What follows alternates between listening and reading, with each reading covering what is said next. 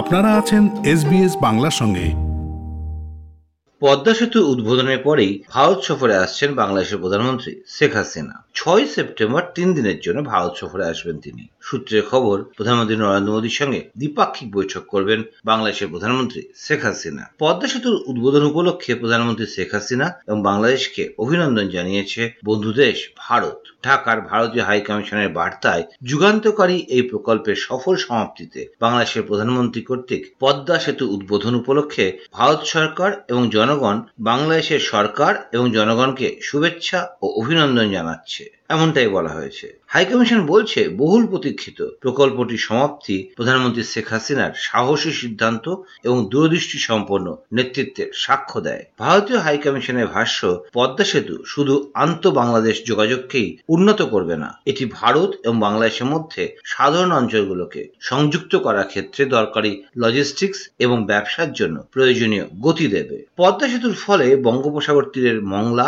এবং চট্টগ্রাম বন্দরের দূরত্ব একশো কিলোমিটার কমে যাবে। এর আগে সংশ্লিষ্ট বন্দর দুটোকে ব্যবহার করার অনুমতি দিয়েছে বাংলাদেশ সরকার। ফলে ভারতের উত্তর পূর্ব রাজ্যগুলোর সঙ্গে মূল ভূখণ্ডের যোগাযোগ আরও সুগম হবে। অন্যদিকে পয়গম্বর বিতর্কের আবহেই সংযুক্ত আরব আমিরশাহী যাচ্ছেন প্রধানমন্ত্রী নরেন্দ্র মোদী। ছাব্বিশ থেকে আঠাশে জুনের সফরে প্রথমে জার্মানিতে জি সেভেনের বৈঠকে আমন্ত্রিত রাষ্ট্রের প্রতিনিধি হিসাবে যোগ দেবেন প্রধানমন্ত্রী। তারপর সেখান থেকে তিনি যাবেন আবুধাবি। বিশেষজ্ঞদের ধারণা আরব বিশ্বের সঙ্গে সম্পর্কে সাম্প্রতিক সময়ে জমা বরফ কিছুটা হলেও গলছে। বিদেশ মন্ত্রক সূত্রে খবর, আঠাশ তারিখ আবুধাবি পৌঁছাবেন প্রধানমন্ত্রী নরেন্দ্র মোদী। উল্লেখ্য, কিছুদিন আগেই প্রয়াত হয়েছেন আমির শাহীর president Sheikh Khalifa bin Zayed Al Nahyan. নতুন রাজা হয়েছেন প্রয়াত শাসকের সৎ ভাই শেখ মোহাম্মদ বিন জায়েদ আল নাহিয়ান। তার কাছেই প্রয়াত শাসকের মৃত্যুতে ব্যক্তিগতভাবে শোক প্রকাশ করতে এই সফর প্রধানমন্ত্রী নরেন্দ্র মোদী এদিকে দু হাজার পঁচিশ সালের মধ্যে ভারতীয় ডিজিটাল অর্থনীতি এক ট্রিলিয়ন মার্কিন ডলারে পৌঁছাবে, এমনটাই বলেছেন প্রধানমন্ত্রী নরেন্দ্র মোদী। ব্রিক্স সামিটে প্রধানমন্ত্রী নরেন্দ্র মোদী বলেছেন, এই মুহূর্তে বিশ্ব করোনা মহামারী থেকে পুনরুদ্ধারে যে চেষ্টা করছে, তাতে ব্রিক্স দেশগুলোর ভূমিকা গুরুত্বপূর্ণ থাকবে। ভারত মহামারীর পর আর্থিক পুনরুদ্ধারের জন্য যে পন্থা নিয়েছে, তাতে এবছর ভারতের অর্থনীতি সাত দশমিক পাঁচ শতাংশ বৃদ্ধি পাবে। আর এই অর্থনৈতিক উন্নতির মূল স্তম্ভগুলোর মধ্যে একটা হলো প্রযুক্তি। নতুন ভারতে প্রতিটি ক্ষেত্রে রূপান্তরমূলক পরিবর্তন भारत में आज जिस तरह का डिजिटल ट्रांसफॉर्मेशन हो रहा है, यह विश्व में पहले कभी नहीं देखा गया। 2025 तक भारतीय डिजिटल इकोनॉमी की वैल्यू एक ट्रिलियन डॉलर पहुँच जाएगी। डिजिटल सेक्टर्स की ग्रोथ से वर्कफोर्स में महिलाओं की भागीदारी को भी प्रोत्साहन मिला है। এবার দেশের খবর। উড়িষ্যার মুখ্যমন্ত্রী নবীন পট্টনায়কের দল বিজেডি আসন্ন রাষ্ট্রপতি নির্বাচনে ডক্টর দ্রৌপদী মুর্মুকে সমর্থনে ঘোষণা করায় অনেকটাই স্বস্তিদায়ক জায়গায় বিজেপি নেতৃত্বাধীন এনডিএ জোট। রাজনৈতিক পরিস্থিতি গুরুতর কোনো পরিবর্তন না ঘটলে আঠারোটি বিরোধী দলের জোটের প্রার্থী যশবন্ত সিনহাকে হারিয়ে ডক্টর দ্রৌপদী মুর্মুর রায়সিনা হিল যাত্রা প্রায় নিশ্চিত। রাষ্ট্রপতি পদে ডক্টর দ্রৌপদী মুর্মু, প্রধানমন্ত্রী নরেন্দ্র মোদী সহ এনডিএ জোটের নেতাদের নিয়ে প্রার্থী পদ জমাও দিয়েছেন। রাষ্ট্রপতি নির্বাচনে ভোট দেন দেশের সাংসদ এবং রাজ্যগুলোর বিধায়করা। তাছাড়াও অন্ধ্রপ্রদেশের শাসক দল ওয়াইএসআর কংগ্রেসও সমর্থনে বার্তা দিয়েছেন বলে খবর এছাড়া তেলেঙ্গানার শাসক দল টিআরএস এর প্রধান কে চন্দ্রশেখর রায়ের তরফেও ডক্টর দ্রৌপদী মুর্মুকে সমর্থনে ঘোষণা আসবে বলে জল্পনা রয়েছে এনডিএ জোটের প্রার্থী হিসেবে দ্রৌপদী মুর্মুর নাম ঘোষণা করতে গিয়ে বিজেপি সভাপতি জেপি নাড্ডা বলেছেন क्योंकि यूपीए ने घोषित कर दिया हम चाहते थे कि सर्वसम्मति से कैंडिडेट आए क्योंकि राष्ट्रपति का चुनाव सर्वसम्मति से होता है तो अच्छा रहता है लेकिन इस प्रकार का उन्होंने जब कैंडिडेट घोषित कर दिया और लगभग 20 नामों पर हमारे यहाँ लंबे दौर की चर्चा हुई, कुल मिलाकर के ये बात सामने आई कि हमें प्रत्याशी के रूप में कोई पूर्व से ढूंढना चाहिए, भारत के पूर्वी क्षेत्र से ढूंढना चाहिए और हो सके और हमारा प्रयास हो, महिला को हमको स्थान देना चाहिए।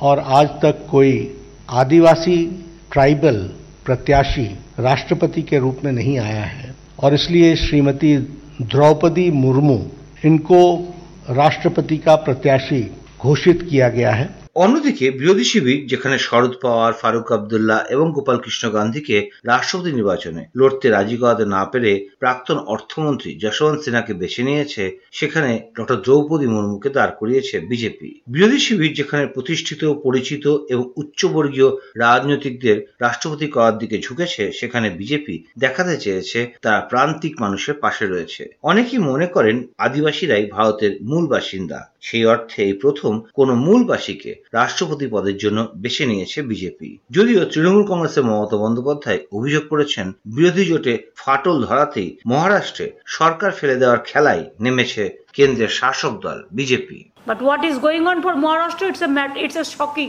I am really telling you that in India I in doubt any democracy works here where is the democracy where is the justice people are getting from where A democratic government, if they bulldoze the democracy, then what will be about justice?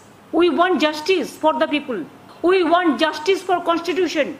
We want justice for electoral mandate. এর মধ্যে আবার যতবার খুশি ডাকুক, কিন্তু ইডিকে দিয়ে তাকে ভয় দেখানো যাবে না। এমনটাই মন্তব্য করেছেন কংগ্রেসের নেতা এবং সাংসদ রাহুল গান্ধী। ন্যাশনাল হেরাল্ড মামলায় গত দু সপ্তাহে পাঁচবার প্রাক্তন কংগ্রেস সভাপতিকে জেরা করেছে এনফোর্সমেন্ট ডাইরেক্টরেট বা ইডি। রাহুল গান্ধী বলেছেন, কোনো এজেন্সি তাকে ভয় দেখাতে পারে না। এমনকি যেসব ইডি আধিকারিক তাকে জিজ্ঞাসাবাদ করছিলেন, তারাও বুঝে গিয়েছেন, একজন কংগ্রেস নেতাকে এভাবে দমন করা যায় না। তার কথায় বিজেপি, নরেন্দ্র মোদীর আমলে বেকারত্ব হুহু করে বেড়েছে জিনিসপত্রের দাম বেড়েছে দেশের মানুষ চরম দুরবস্থার মধ্যে রয়েছেন কংগ্রেসের প্রতিবাদ করছে তাই কংগ্রেসের নেতাকর্মীদের এভাবে হেনস্থা করার চেষ্টা হচ্ছে কিন্তু কংগ্রেস হার মানতে শেখেনি রাহুল গান্ধী বলেছেন आप गलत फहमी में हो आप सब मेरे साथ ईडी ऑफिस में बैठे हुए थे और आपने ही आपने अपनी शक्ति मुझे दी इसीलिए ईडी शीडी कुछ नहीं कुछ कुछ फर्क नहीं पड़ता और और मैं आपको बताऊं वेणुगोपाल जी ने कहा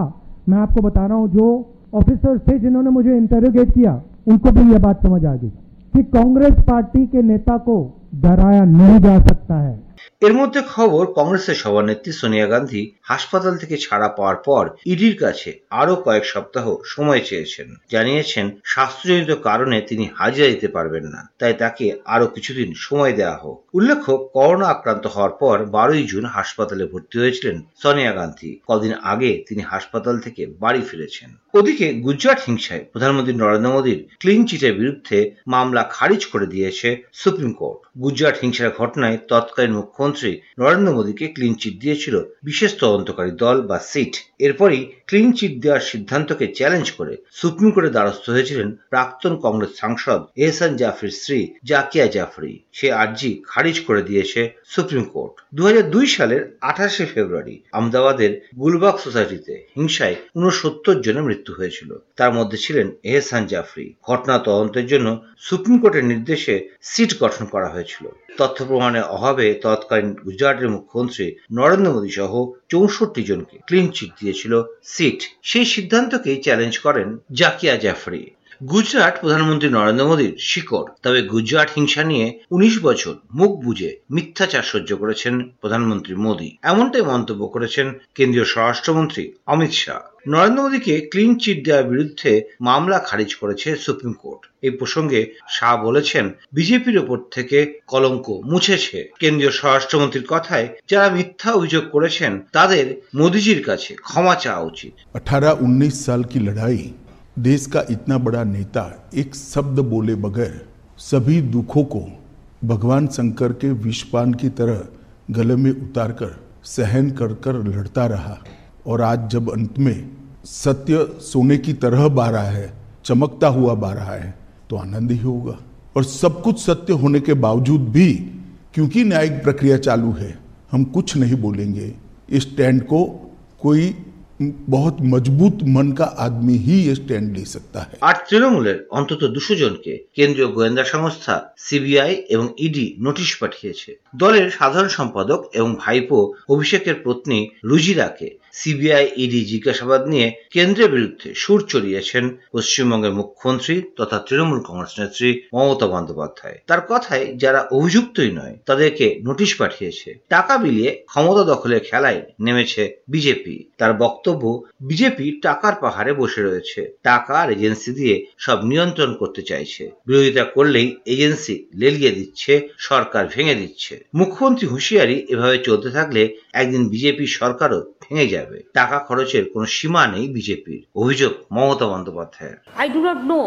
They arrest each and everybody for CBI case and ED case. How many people they have given? From my party, 200 people are given notice. For ED and CBI, they are not accused. But for BJP, everything is in just like heaven. They are distrib- dis- distributing that amount of money. Money has no limitation. Is it not howla? One type of, is it not a big scam? That one ruling party is purchasing the people through money আর শেষ খবর, গরু পাচার মামলায় তৃণমূল কংগ্রেসের সংসদ সদস্য তথা বাংলা ছবির অভিনেতা দেবকে জিজ্ঞাসাবাদ করেছে এনফোর্সমেন্ট ডাইরেক্টরেট। ইডির তরফ থেকে জানানো হয়েছে, দিল্লির দপ্তরে হাজিরা দিয়েছিলেন অভিনেতা দেব। সেখানে তাকে প্রায় পাঁচ ঘণ্টা জিজ্ঞাসাবাদ করা হয়েছে। এর আগে বহু সাক্ষীর বয়ানে উঠে এসেছিল ঘাটালের তৃণমূল কংগ্রেসের এই সংসদ সদস্যের নাম। সে বিষয়ে একের পর এক প্রশ্ন করা হয় অভিনেতা এবং সাংসদ দেবকে। সব প্রশ্নের জবাব দিয়েছেন অভিনেতা দেব, এমনটাই জানিয়েছে ইডি তার বয়ান রেকর্ড করে উত্তরে কোনো অসঙ্গতি রয়েছে কিনা তা খতিয়ে দেখবেন ইডির আধিকারিকরা। উল্লেখ্য, এর আগেও অভিনেতা সাংসদ দেবকে জিজ্ঞাসাবাদ করেছিল আরেক কেন্দ্রীয় গোয়েন্দা সংস্থা সিবিআই ফেসবুকে ফলো করুন এস বাংলা। আমাদেরকে লাইক দিন, শেয়ার করুন, আপনার মতামত দিন।